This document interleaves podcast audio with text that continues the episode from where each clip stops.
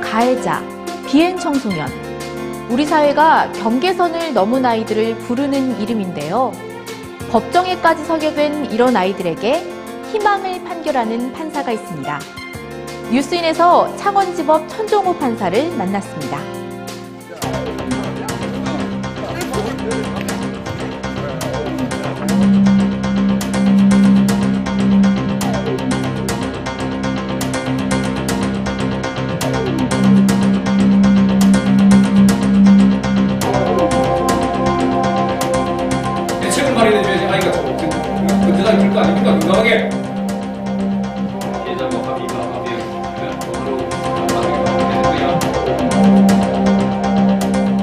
저는 어릴 적부터 꿈이 판사가 되는 것이었습니다. 제가 자란 그 마을이 도시계 민가고 그러다 보니까 이제 이 환경의 보장이 안 된 바람에 꿈을 접어야 될 그런 친구들을 많이 보았습니다. 그래서 제가 이제 판사가 되고 나서 이 아이들 한 명이라도 더 건져야 되겠다는 마음이 들더라고요. 제가 어렵게 커와 보니까 그래서 이제 소년 사건에 전력을 다했고요. 예, 소년 사건은 지금 현재 전국에서 담당하시는 판사님들이 25명 내외이고요. 판사님 수가 2천 몇백 명 되는 데서 아주 극소수고 평생에 이 소년 사건을 맡아보지 못하고 아마 퇴직하신 분들도 많으실 겁니다. 사회 현상도 이해를 해야 되고 교육 현상도 이해를 해야 되고 정책적인 것도 이해를 한 바탕에서 재판을 해야만 되는 이 사건이기 때문에 판사님들이 깊이 있게 도전한다는 게 굉장히 어려운 분야이기도 합니다.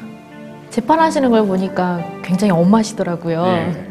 그냥 일반 재판과는 좀 다르게 하시는 거죠. 하루 6시간 동안 100여 명의 아이를 재판한다면 그 시간을 나누면 한 아이당 몇 분 정도 투여되겠습니까?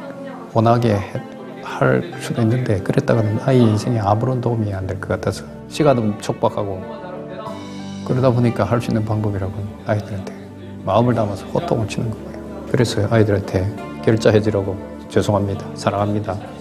시키고 제 별명이 호통 대장입니다.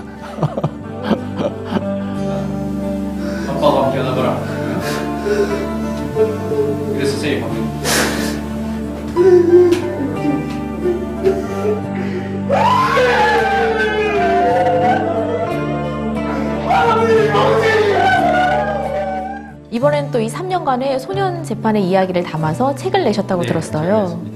비행 소년들, 그다음에 이 시대를 살아가는 학교에서 생활하는 우리 청소년들의 실상이 어떤지를 조금이라도 국민들에게 보여드리고 싶어서 그래서 책을 써냈습니다. 청소년 비행이나 학교 폭력이 아이들의 문제라기보다는 우리가 아이들한테 환경을 잘못 조성해준 그 책임이 크다는 입장에서 아니야, 우리가 미안하다 이렇게 제목을 정했습니다. 아이들을 위한 또 쉼터 예. 만들고 계시잖아요. 그건 어떤 곳인가요? 재비행을 막기 위해서는 무엇보다도 가정이 중요하다는 입장에서 대한가정을 만들었고요. 거기 가보면 이제 각자 방이 있습니다.